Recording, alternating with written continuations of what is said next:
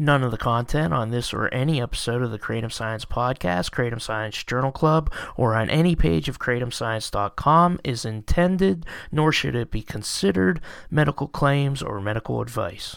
This is the Kratom Science Podcast. I'm your host, Brian Gallagher, blog and social media writer for kratomscience.com, your source for all things Kratom. I'm grateful to welcome back Drew Turner. Drew is a U.S. Navy combat veteran. You can hear more about his backstory on episode 13. Today we talk about legal cannabis and kratom in Michigan, where Drew lives now, what sensible regulation will look like in the future, and kratom farming in Southeast Asia. There's also um, a mitragynine one that's deuterated, which uh, mm-hmm. McCurdy was explaining. You add a deuterium or something. I don't know exactly what mm-hmm. that means, but it's basically you're manipulate manipulating the molecules enough where it can can be patented because they had patented alkaloids in the past, but that's I, I read an article um, by Jane Babin she wrote in 2017 where she was saying that kratom actually can't be patented because just extracting an alkaloid no longer uh, mani- right. manipulates it enough to to right. consider it patentable, which is yep. which is like the big issue as to why you know it hasn't been developed as a drug yet. But he was also talking about yesterday in the lecture about you know the various alkaloids, and, and they got a lot of their plants from people who just grow it at home that mm-hmm. and some of them he said it's like kind of like the difference between hemp and marijuana is some of some of these plants have like very little mitragynine content, but the people are mm-hmm. claim, claiming it works for them just as well as uh, some of the high mitragynine products.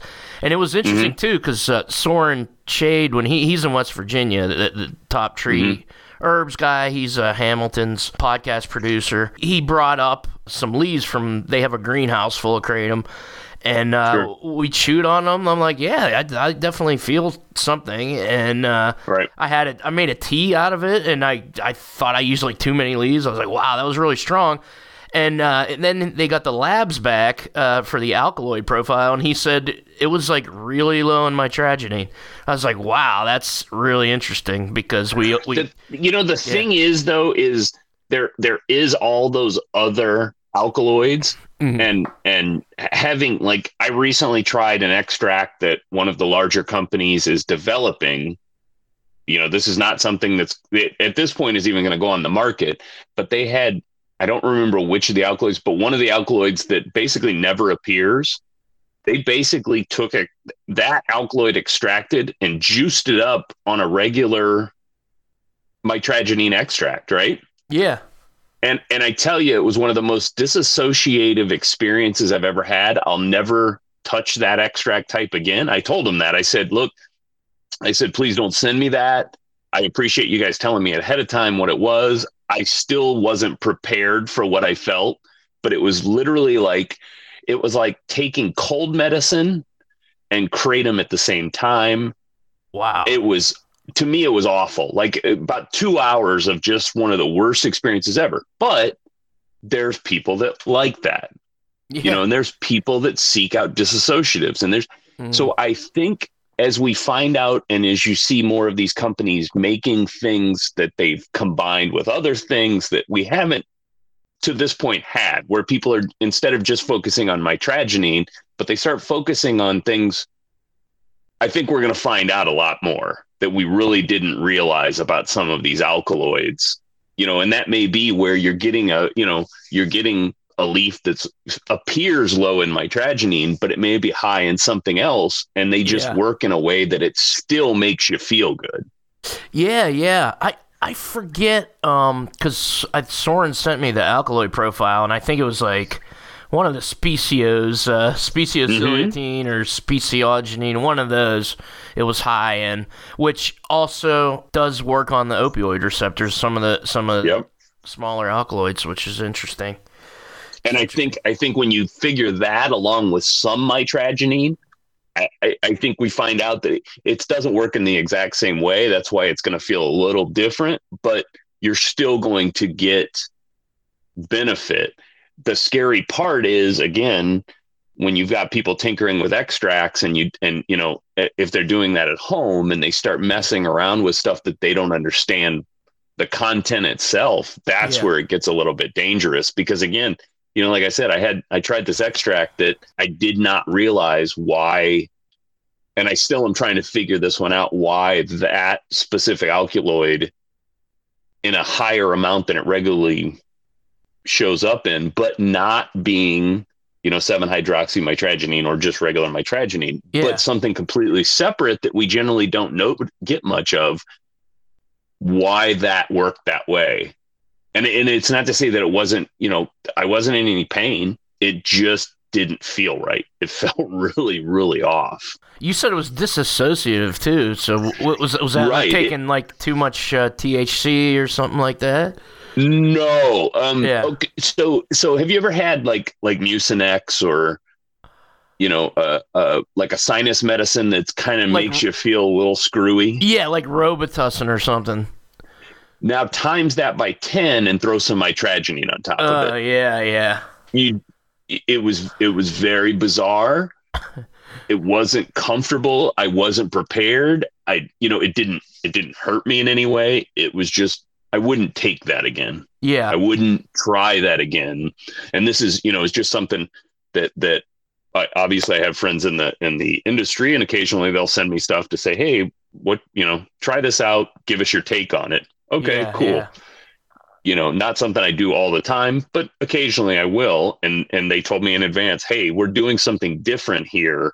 We've increased and I, I don't remember what the I don't remember which alkaloid it was, but oh, they explained okay. to me real clearly in advance this is not something we've messed with before, and they they had one that was almost double what the the mixture I got was in that alkaloid, mm-hmm. and they said it was just too strong.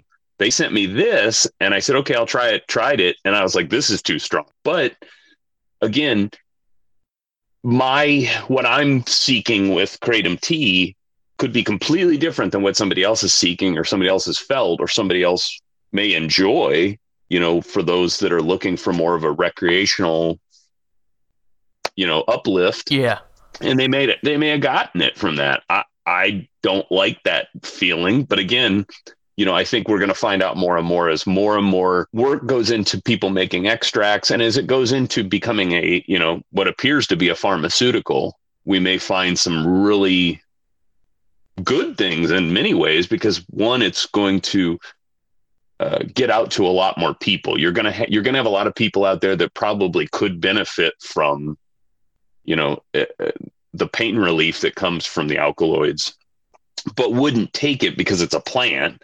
And then if they're, you know, if a doctor comes along and says, "Well, I'm going to prescribe this to you. I think this will work for you," and it works for them, awesome. Then yeah. you know, it's still a win.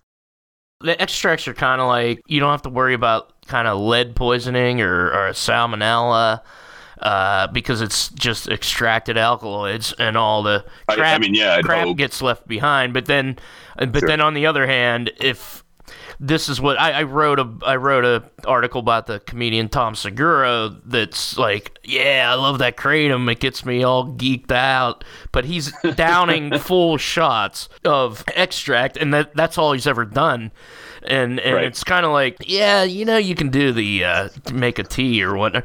Is, is, that what you still do? You still make like the big batches of uh, crushed leaf powder? Yeah, I've got tea? I've got a jar right here in front of me. I'm I'm about to open up and and have for the day. I've been using, but with powder. I've been using uh, uh-huh. uh, the big tea bags that you can get on Amazon with a sure. draw, with a drawstring, and uh, right.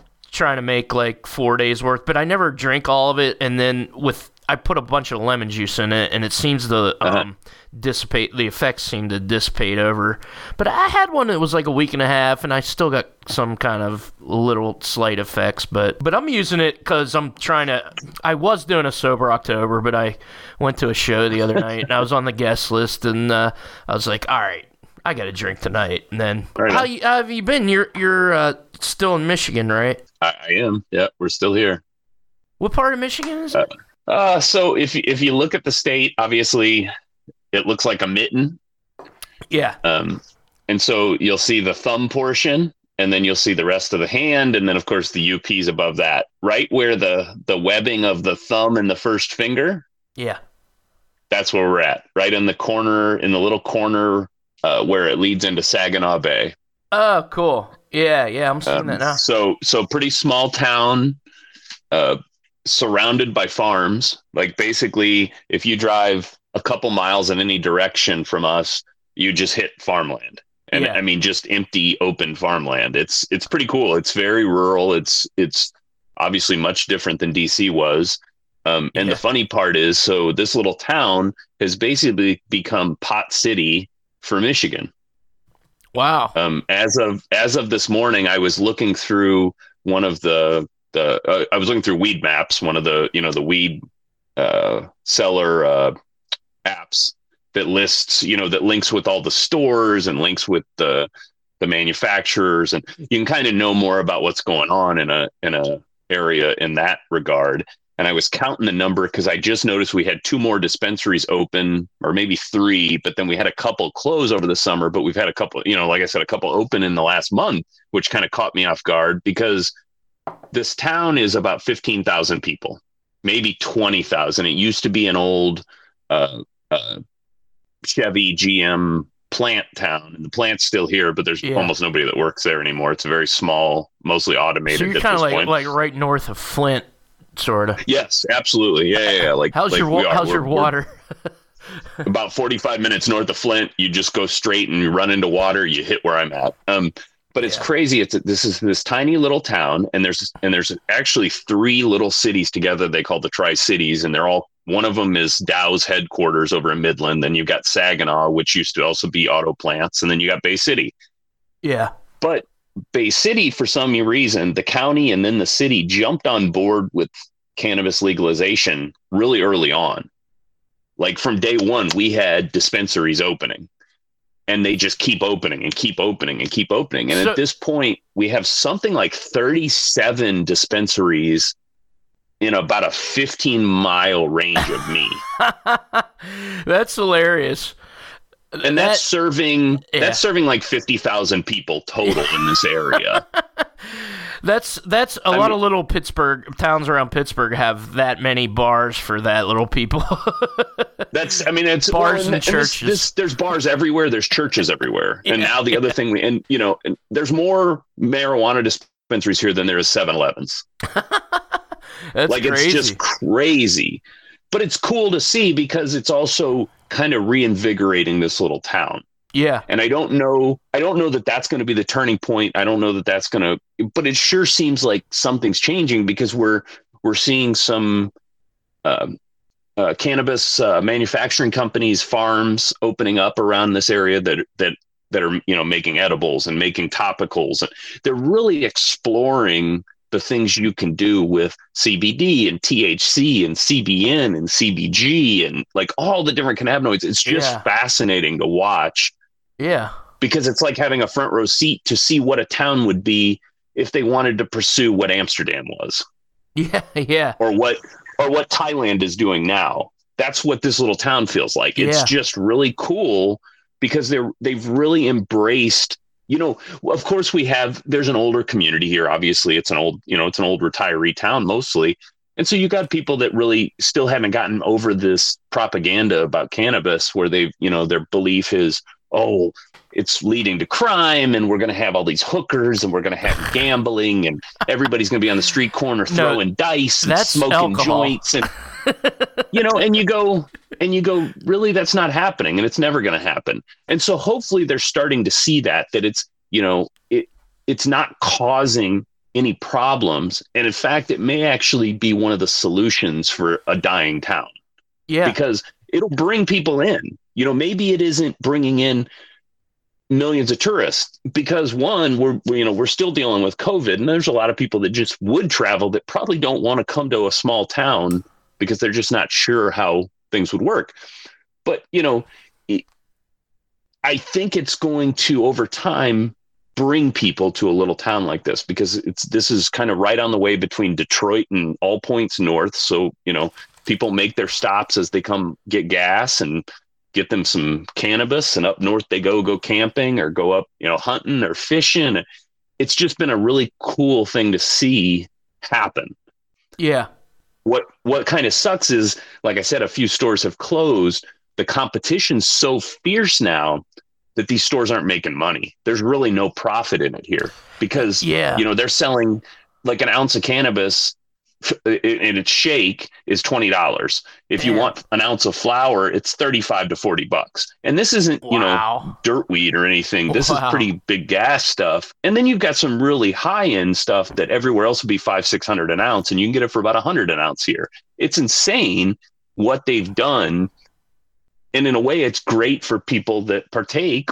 You know, whether it's for medical or or recreational purposes it's yeah. it's it's great to see because it's really kind of it kind of shows people that it's not it's not really as dangerous as the you know as the propaganda leads a lot of people to believe and i think that yeah. i think people are starting to learn that here it's been a couple years now come january it'll be i think two years since we had our first dispensary for adult use open and they've had medical cannabis here for quite a while but I think it's done really good for this town. I think it's, I think over time it's gonna, we're gonna see a lot, and it's so it's kind of cool to watch.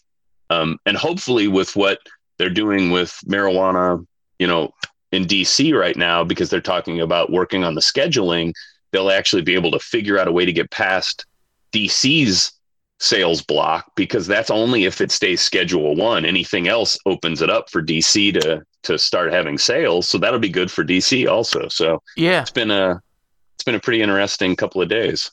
Yeah, yeah. So, uh, how long has it been uh, legal recreational in Mi- Michigan? Uh, January 2020. 20 or 21. No, 21. Cool. 21, I think. That's cool. Wait, or 20 shit it may it may have been it may be coming up on three years.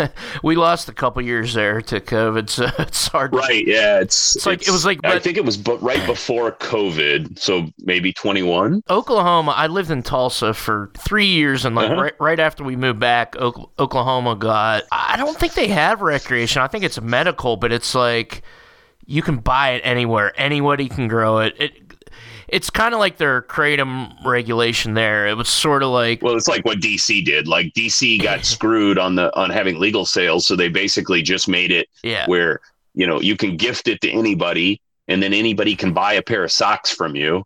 And you can give them a gift along with the pair of socks or okay, a hat yeah. or a comic book or um, the, but, the only problem with that is you really you miss the problem with that type of regulation is you miss any kind of issues that may come up. Like, you know, you could have somebody selling old moldy weed. Yeah. And there's no testing being done by any lab, so you don't know what you're really getting your hands on. And this isn't to say that cannabis is somehow super dangerous. I mean, obviously, yeah. we know that that's not the case, but there's still going to be risks that you don't want to, you know, like you go into into a pop up in DC because, like, back when you know when I was going through chemo, um, I'd go to, into DC to go to a pop up to get some honey that was infused with THC to help with my nausea. That was just yeah. it just worked. It worked really well. But I'd have to go to these pop-ups and they were at somebody's house, you know, that I didn't know. And you had to know which days they showed up. And you had and it was just it was just weird. And who knows, you know, if you were buying a pre-roll, where are, are, are they are they licking it? Now do you got, you know, is there anything else going on there? I yeah. and that's just for me at least, that was never very comfortable and that's why I couldn't imagine now seeing how a legal market works, like a really regulated legal market, which I think they've done pretty well here in Michigan with it. I, I can't imagine going back to this just kind of free for all of, you know, hopefully somebody's doing something good, but for the most part, you're just gonna, you know, you're buying a pig in a poke. we know we know about that in the kratom world, right? right, right. Gray area market. I mean, it sounds like in Michigan though was happening because my friend, who was kind of like my best friend in Oklahoma, she she started working for a grower, and uh, okay. they just basically don't have any regulation on anything. But what happened was, yeah, too many people were selling it and it's like nobody was making any money because it the price went way down. Because you were saying what? It's like thirty five for an ounce there.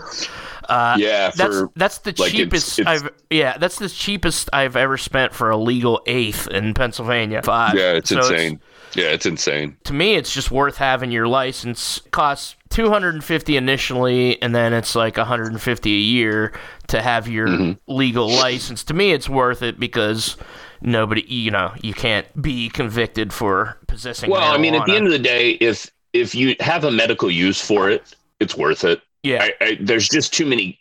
At least in my eyes, there's too many concerns with that type of thing that I, I wouldn't pursue that if I, you know, like like if I had to go through chemo again and I needed to go get infused honey, you know, obviously I wouldn't have to go through that here because yeah. at this point, recreational and medical pricing is almost the same. Like they're they the prices have the, the market's so oversaturated that there's no real pricing difference.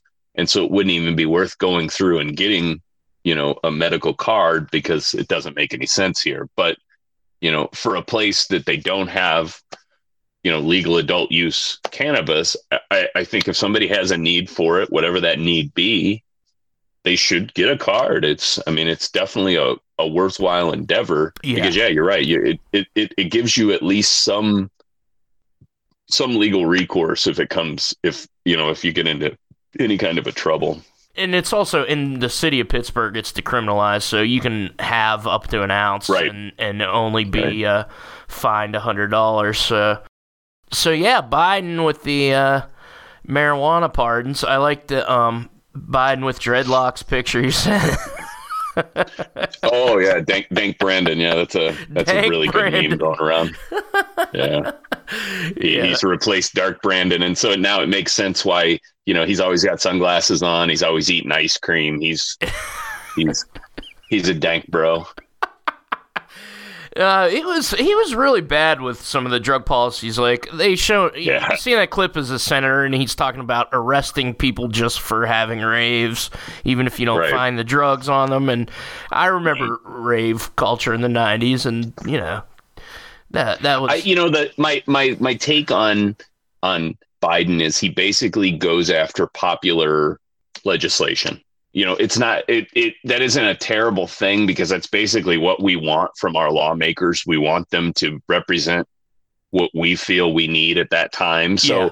i think i think even looking back i think there were some very dangerous policies especially with the crime act and you know in the 90s that he was that he sponsored and was championing. Um, i think a lot of dangerous policies and that includes you know um, over the years drug policies um, but I think he's I think he's coming around because I think it's just it's become so popular and we know so much about it now and we know so much about how you know what we were told in the 70s and 80s and 90s was propaganda and we're getting that now that it's even the lawmakers are really taking the time to learn. I don't think that I, I honestly just don't think he knew enough about it and he was willing to believe, you know, law enforcement and rehab facilities and anybody else that that you know criminalization benefits yeah. that they didn't really look close enough at it and and that's a shame you know but i think in a way that that speaks volumes about how he's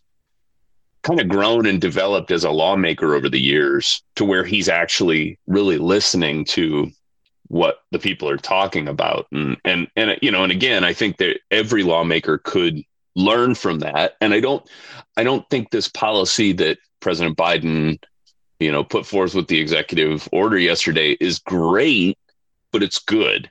It's, you know, it's a start, and and it's a start because it'll help a lot of people have a conversation about things like the legality of marijuana and other plants like kratom that maybe they wouldn't have even had prior to him accepting that these people shouldn't be criminals. I, I see the commercials from the Democrats, and they are going going after them on the abortion issue and on the marijuana issue, whereas uh, the anti-Fetterman commercials are Fetterman wants to release felons from prison. By that they mean people who are convicted of marijuana possession, and right, they, they have right. they have the pardon thing in our state going already, and it's for uh-huh. marijuana possession, but it's like you know if you are selling or if you have any violent crimes attached to that marijuana arrest, or it's it's really strict. But they did have a pardoning program, and I think I announced it on here, but the um, deadline was September 30th for anybody with a but I think the federal pardons are only Um, probably they're mostly people that took weed on a plane or something like that and were caught because there's not anybody in prison for a federal simple possession charge. Uh, no. Uh, and it's just all people who can have it expunged from their records. I think it's 6,500 people. I just read. You know, again, this is this is another case where DC has always been kind of screwed in things, and this will actually help for a lot of people in DC because pretty much anytime you get into a criminal act in DC, if it isn't covered under, say, a military base or something, you're probably going to be dealing with federal laws. Yeah, that's and true. So huh? if you're, you know, if you were hanging out with a friend on your stoop and you happen to light one up and some police roll up on you in DC, you just broke federal law, even with simple possession. Now that's kind of before they changed their laws in DC. So I'm sure that there's probably not as much uh, uh, simple possession arrests going on for marijuana, at least in DC, you know, for the number of years. But 10 years ago, it wasn't legal in DC like that, you know, 15 years ago. And there's a, there's a plenty of people that were arrested for simple possession, you know, as a precursor to maybe stop and frisk. A lot of these, you know, agencies in DC would have used something like, well, I smelled marijuana. We stopped them to check yeah, IDs. Yeah. Um, I, you know, ICE and CBP definitely would have used that. But for the most part, if you're, unless you were a legal permanent resident and you didn't get your, uh, it revoked, this doesn't cover you because, like, yeah. you know, that was one of the things. If you're not here in the country in a documented status, they, they, this doesn't count for you, which is kind of a shame because if somebody was deported over something like simple possession, that's just silly. Like these are not, you know, people that are you know, getting tickets for simple possession for marijuana once or twice in their life are, are, are definitely not a threat to society. I mean, you hear about weird things like guys from Alabama that had two joints on them in the 60s and they're still in prison and right. all that stuff. So, because it's before an election, it's kind of a political thing why he did this now. But, you know, I don't care. I want it to work. The governors that do this will be more popular because it's like even what 55% of Republicans want to see marijuana legal and whatever 80% of Democrats. Right. So, so it is a kind of a political move. It's it all everything is really how how they're handling stuff like cannabis, CBD, kratom. It's kind of like you either have to go into this really basically unregulated world of dietary supplements. I mean, there are regulations, but they're un- they're not very enforceable. The FDA doesn't have the enforcement power. The DSHEA Act was kind of like, look, this is us regulating ourselves, and hmm, yeah, they created they created yeah. what's too much far too many loopholes to ever really be considered proper regulation. Well, the same thing's going on with Kratom, and I mean, we know why because the same guys that wrote the DSHEA law appear right in the Kratom laws, and so you get kind of like right. Oklahoma, where you know, I guess if uh, you know some. 10 people died of uh, lead poisoning from some uh, kratom shop in Oklahoma, they could go in and shut them down under those laws. Mm-hmm. Unless there's like enforcement money allocated, like there is in Oregon, then I don't think it's going to be enforced. But it's it it keeps it from becoming illegal.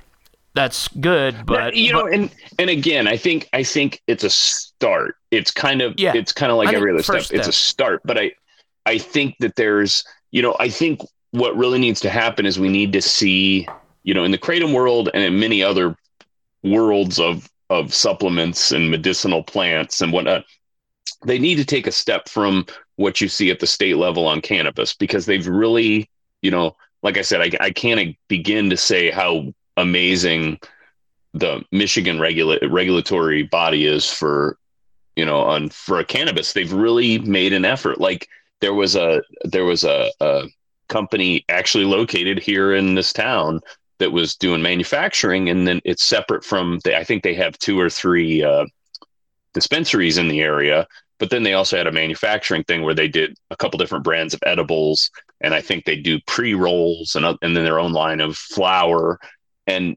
and something somewhere along the way they got in trouble over the edibles. Like an inspector found saliva in one of the products. And they were like, "What's going on here?" And it turns out there was somebody in their, you know, industrial kitchen that was you know, maybe licking the spoon when they were doing stuff. So they got they got fined. They got in trouble. They a bunch of their products that's good. Quickly came off the market. Oh yeah, it was amazing how quick they were able to saliva. To, that's crazy. That's awesome. Well, no, no, no. this where it gets funnier. Um, so some months later, their products are back on the market. No big thing. Dun, dun, dun, and then they got hit again. This time it was pre rolls that had saliva on them. So instead of somebody using the machine, they were licking the, the pre rolls. And I was like, uh, why? I don't understand. Like, how do you explain to somebody don't do this in your manufacturing facility, and they don't like they just think that that would be okay? I mean, I, am not okay. I, I I wouldn't want to show up and have find out that you know that's happening with any kind of product. I don't want to. I don't want to come in and find out you licked the cap on my Tylenol bottle yeah. either. I don't. I, I don't want that. That's what we used to do in elementary school when you had a good thing of chicken nuggets and everybody's trying to take them. You lick them all. You lick, lick them, them, all. Yeah. That uh, is ten year old boy repellent for your chicken nuggets. Right. But, you know, and the funny part is, then a few months later, bang, they're open again, and and I'm I'm okay yeah. with that.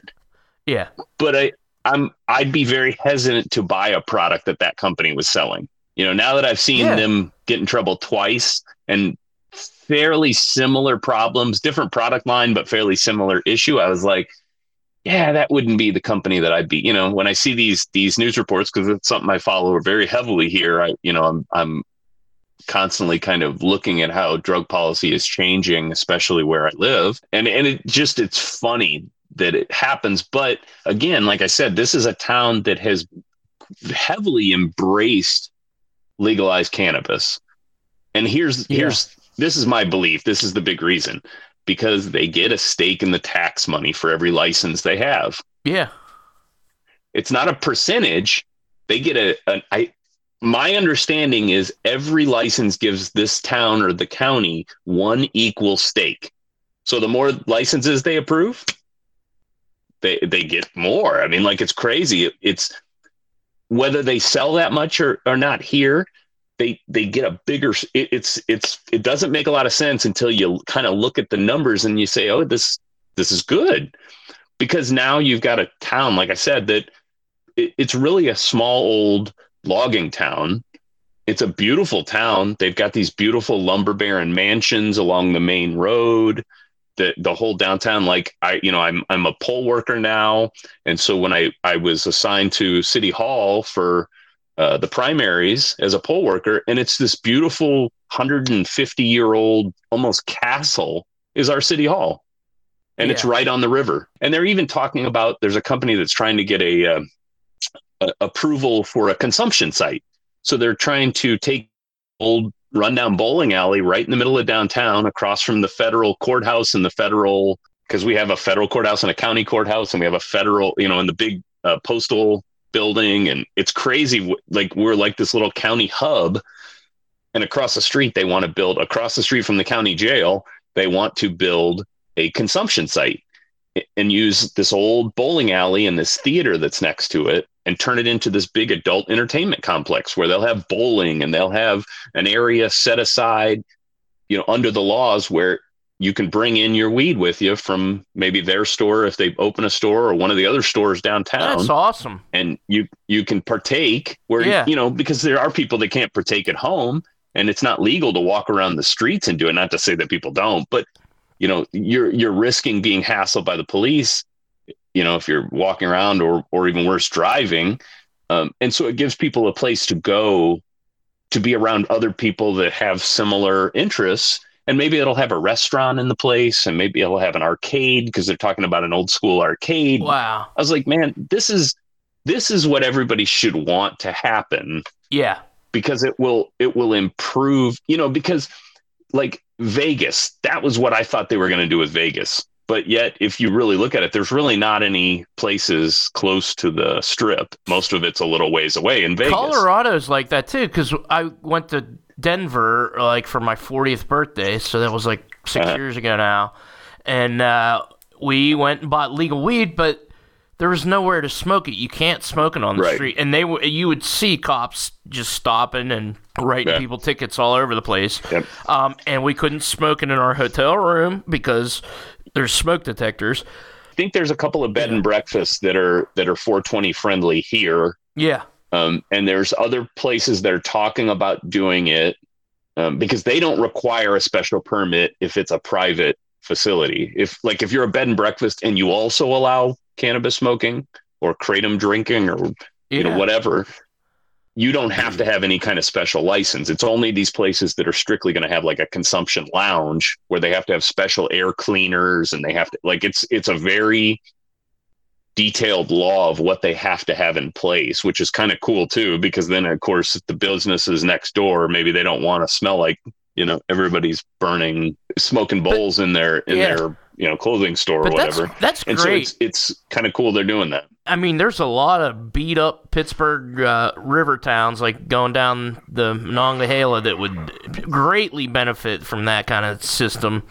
Um, Well, under- I think that's the way. I think that's the way every state should go. Like, Yeah. like seeing it here. You know, basically having a front row seat to what they're doing here. I can't understand why we don't have a dozen city. You know, I can't understand why New Orleans French Quarter is not like this. I can't understand Yeah. why uh, St. Louis down on the river is not like this. I, I understand that there's certain areas that maybe it's a little more dangerous and they got to kind of be careful with people just wandering around. Um, but in the same regard, I think it will inject a lot of money into an area that maybe really needs it. You know, same as like DC and other things. And and it's it's been interesting the last two years to see what they've done in this town and know that come like this next spring, now that we've had a couple of years of them kind of shaking out how legalization works, we have a lot of festivals here in this town. Like we, uh, for a week, we get in all these tall ships, you know, the big masted um, ships. They they come off of the Great Lakes and they pull in and they Oh, park, that's and you can go around a tour. And we and they have live music every night, That's right awesome. down on the river at a band shell. So I think this spring it'll really kind of show if this is going to bring in any tourists with this in mind. And I, and my hope is they'll also try to do a few outdoor consumption festivals like you see other places because I think it would really work here because we do have some big enough areas that they could have live music and you know where it wouldn't affect other people in town. That's awesome. That is perfect. That's a perfect situation.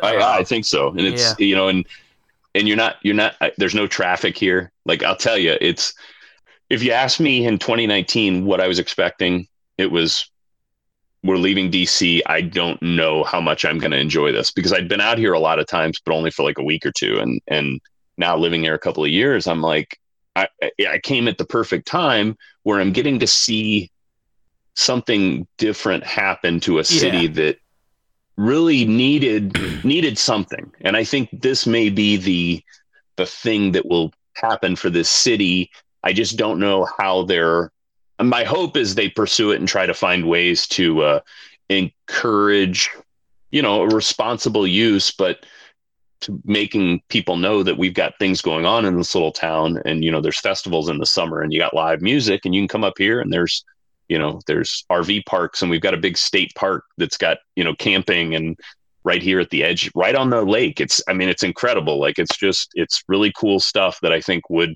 really coincide with the legal cannabis market Yeah, and that sounds good. Just the social aspect of, I wish, you know, with Kratom it would be more like that too, as well, because then you get together with people, drink Kratom tea or smoke weed. You know, especially with the Kratom, it's like, well, oh, I've been ha- taking this much. If you, you talk to somebody face to face, they'll say, you know, that's probably too much. Are you sure you're getting it lab tested? Did you ask for lab? It's like one of those social things.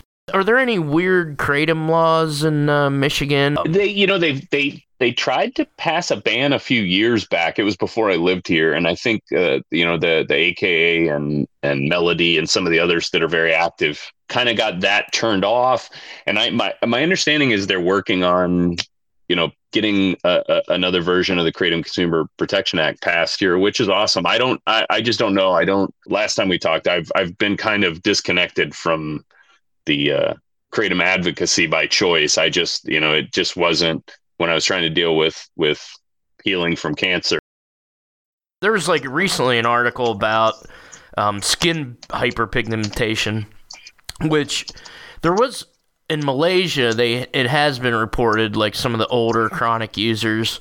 And uh, this is like a case report where they did. Uh, I tweeted the other day, and I was frustrated that they didn't say how much kratom. He said three or four cups of tea a day, which is probably a lot. Uh, but they did mention another lady that had 40 grams per day and she had a skin pigmentation issue. They, they were both people in their 60s or older, which suggests. Now, is it by pigmentation darkening? Yep. It's like a darkening of the skin in, are, in now like are patches. the are the because I remember back in the day there was talk about that with Thailand and then but Yeah. they were also saying that the vast majority of the people that they tested were people that worked you know in the fields and whatnot yeah. and so they weren't 100% sure that it really even had anything to do with the kratom they didn't know you know they just they it, because obviously if you're out in the sun a lot it can screw your your coloring up also it, it, that's they actually have figured it out that it it definitely had to do with kratom use Well, they said yeah when they stopped it subsided, and but it, he Oh, said it took a, it, it took a while to subside. But then there's the other issue of well, what kind of kratoms he take, and I, I wish they Sure. when they do these case series reports that they would actually test the product the guy's taking because I I had uh, Walt Prozialeck on here again. The, Mhm, um, mhm. Uh, guy from Midwestern. He's originally from Mm-hmm. Altoona, Pennsylvania, so we always talk Pennsylvania stuff. I mean, he he initially did the, the uh, study where he just went around in the Chicago area to head shops and bought kratom, and he found Yep, lead, I remember. lead in I like remember. nine out of ten uh, of the products. And um, he said, you know, above 10, 10 grams per day, it's in amounts that would cause toxicity. Uh, and then he, he wrote again another paper kind of kind of expanding on that and kind of as a hey, there's a lead in all this kratom and here's what it could do.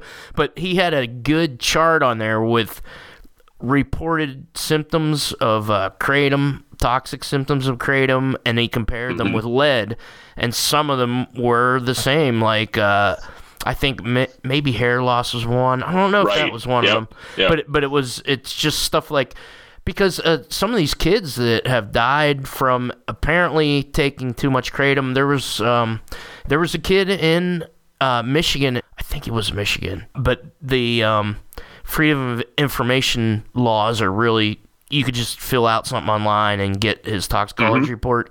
He had nothing but a whole bunch of mitragynine. He it, the only other thing they tested him for every commonly abused drug that people overdose on, but I'm not mm-hmm. sure. I'm not sure that they test, tested him for lead, and he had what seemed to be like a liver toxicity and died. Well, there's you know? you know, there's those rare cases of hepatotoxicity with mitragynine yeah, that that they they believe, and again, rare. Like, and most of the time when people stop taking kratom, it goes away. They don't have any real long term Yeah. damage, but Mhm. eventually something like that could cause somebody to die. It's not, you know, again, somebody's going to say, "Oh, you kratom couldn't kill anybody," and that's not really true. We know that it's possible. Now, that's kind of the key to the safety is it is pretty damn rare considering that the few cases you hear about they're they're they're not real cut and dry.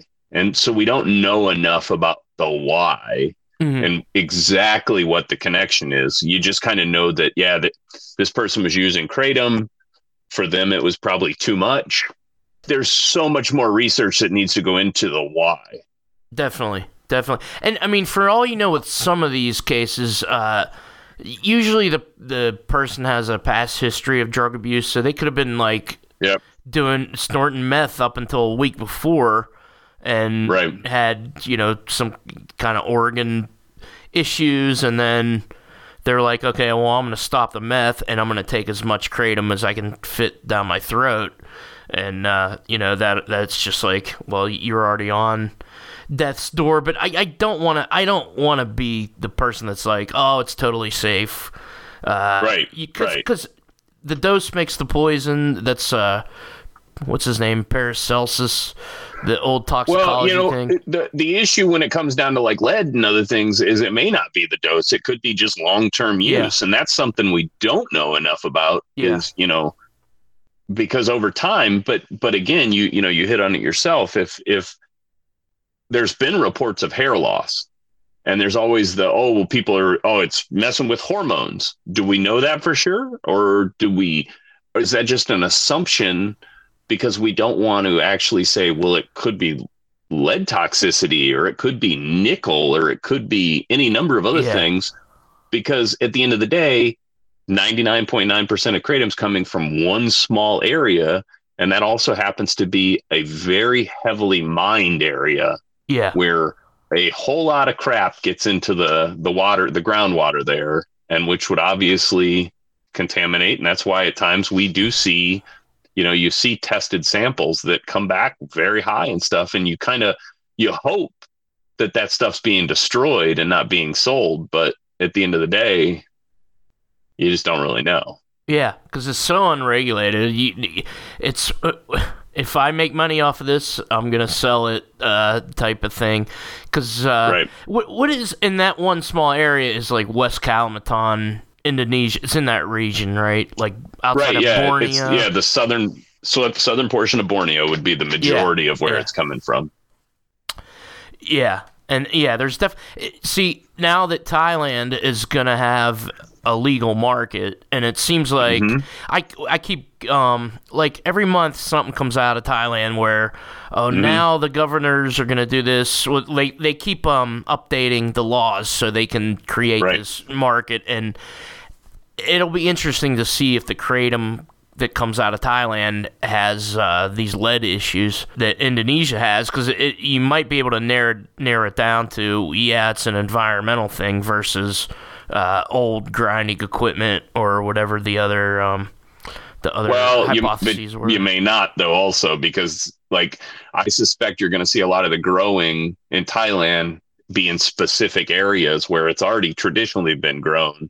And again, those are also areas that have a lot of problems with polluted water. oh, they do. Okay. So, yeah, like that's that's just common in you know a lot of the areas in Asia where there's a big agricultural is they also have other industries going on that probably aren't well regulated to the extent that we they would need to be that yeah. you risk polluted water like the philippines was the same way like it, it, you know i looked for a time in the last year or so getting some land in the philippines and establishing a kratom farm and kind of seeing what no shit if it would be possible I, yeah. I, I i haven't completely put that off out of my mind, but it's one of the things that I've kind of looked at, and and a lot of it is about the law, in because I would have to import plants because the plants, the the kratom that every sample of kratom that I've seen from there has basically no mitragynine in it,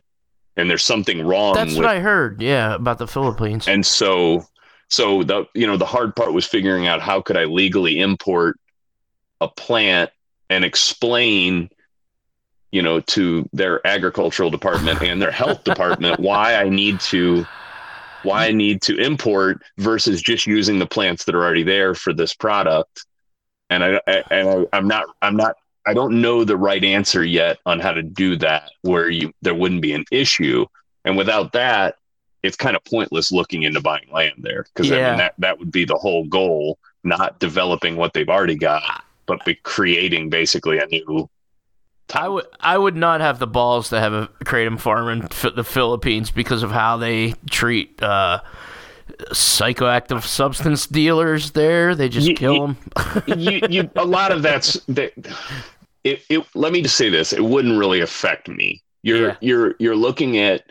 I hate to say it, but it's more class warfare than specifically targeting yeah drug users. They it's okay. it's but I don't I don't want to go too deep into that because again, someday I'd like to actually have a, a, a business there again because um, I lived there many many years ago. My son oh, still oh, lives you? there, and so he he would probably my son would probably be the one to manage the business. Um, I didn't even know you had but, a kid. But you he, have one son. One son, yeah. Yeah. yeah. His his I lived I lived there prior to going in the military, Oh, which okay. is backwards because most people that most expats that move there go after the military. I went before I was in the military, and when I came back from there, um, but I used to I used to manage a business there, and prior to that, I was there under a contract uh, working with civil engineers. And I think that there's I think there's a, a there's several countries in Asia that are would be great for developing into kratom farms.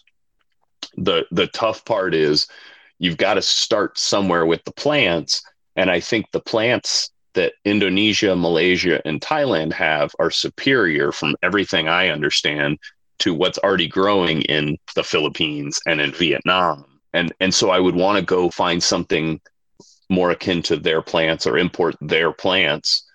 And you know, and that's kind of the the, the good thing with Thailand now is is at some future time we may see exports come out of Thailand you know and and I my understanding is they're also even talking in Malaysia about relegalizing it I don't know you know but again that took Yeah. years in Thailand so I'm sure it'll take years with with Malaysia but yeah. um, I think that would that will benefit things because it'll give it'll get get a lot more eyes onto the research of it because they do tend to do a lot of research into herbal uh, medicinals than we do here in the U.S. You see a lot more people um, more willing to look at at medicinal herbs um, because it's considered a little more traditional there. Yeah.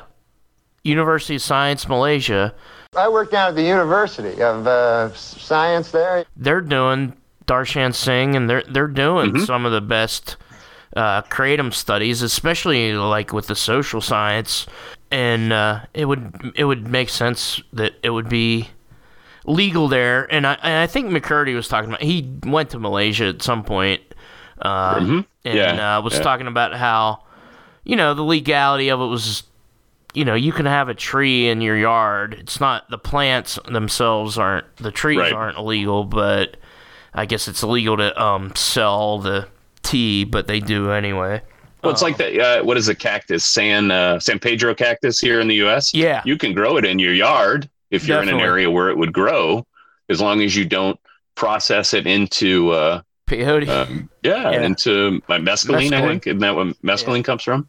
Yep yep You know, i- i- it's kind of like that is my understanding with Malaysia. Because yeah, we looked into we were when we were looking at doing the movie a couple of years ago to look into the farming of it and try to show the other side of it when we were going to do people of the plant.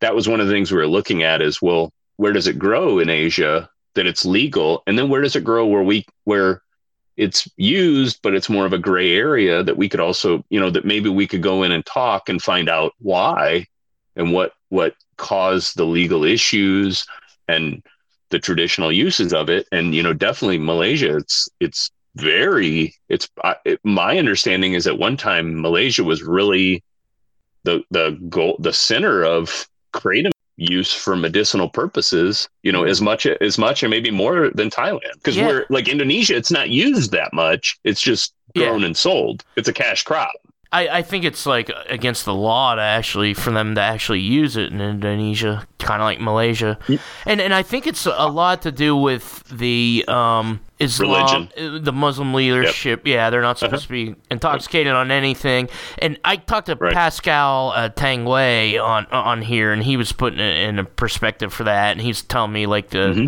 political reasons with the uh, resistance. Talking to that guy's like trying to keep up in a book that you're you don't quite you got to look at the footnotes for it, but uh, right yeah, no, no, he he put that. in. Were were you talking about um, moving to Thailand a couple years ago when we talked on the phone? Uh, that, think. Thailand and the Philippines. I was kind of yeah. we were we were kind of talking about that obviously because my son lives over there. That you Yeah. know it, it it was one of the things that we've explored, and I- and again, it's probably not off the table, but I, I just think at this time it's it's probably not. Uh, but yeah, like that's that's just been always one of those things that I've looked at. Like you know what what would it take to move back to Asia, and how would we go about it? Because I love living in Asia. I lived in the Philippines for yeah, oh three and a half years i lived in korea for three years um yeah i was in guam for a couple of years off and on yeah, um, I, I, I, to me, the Pacific is is an incredible place. The food's amazing. People are just friendly and beautiful people, and um, you know, I, I would love to be able to grow kratom plants in my yard you know that's that's one of the things I can't really do up here in uh, Michigan. It's just too cold. Yeah, I got I got mine's. We just put up a greenhouse. It was uh we got like a prefab four by eight mm-hmm. greenhouse. Mm-hmm. Just put that up, and my kratom plants in there now. I had it outside all summer, and it got eaten by deer twice uh, before I finally finally protected it. Thank you, Drew. Follow him at Drew Turner73 on Twitter, where he covers a lot of issues that I didn't think to get to today. Can follow us there too at Kratom Science. We're also on Facebook. Music is by Risey. The song is called Memories of Thailand. Please like, subscribe, share, rate, review this podcast wherever you listen. That'll help us out a lot. Kratom Science Podcast is written and produced by me, Brian Gallagher, for KratomScience.com. Take care.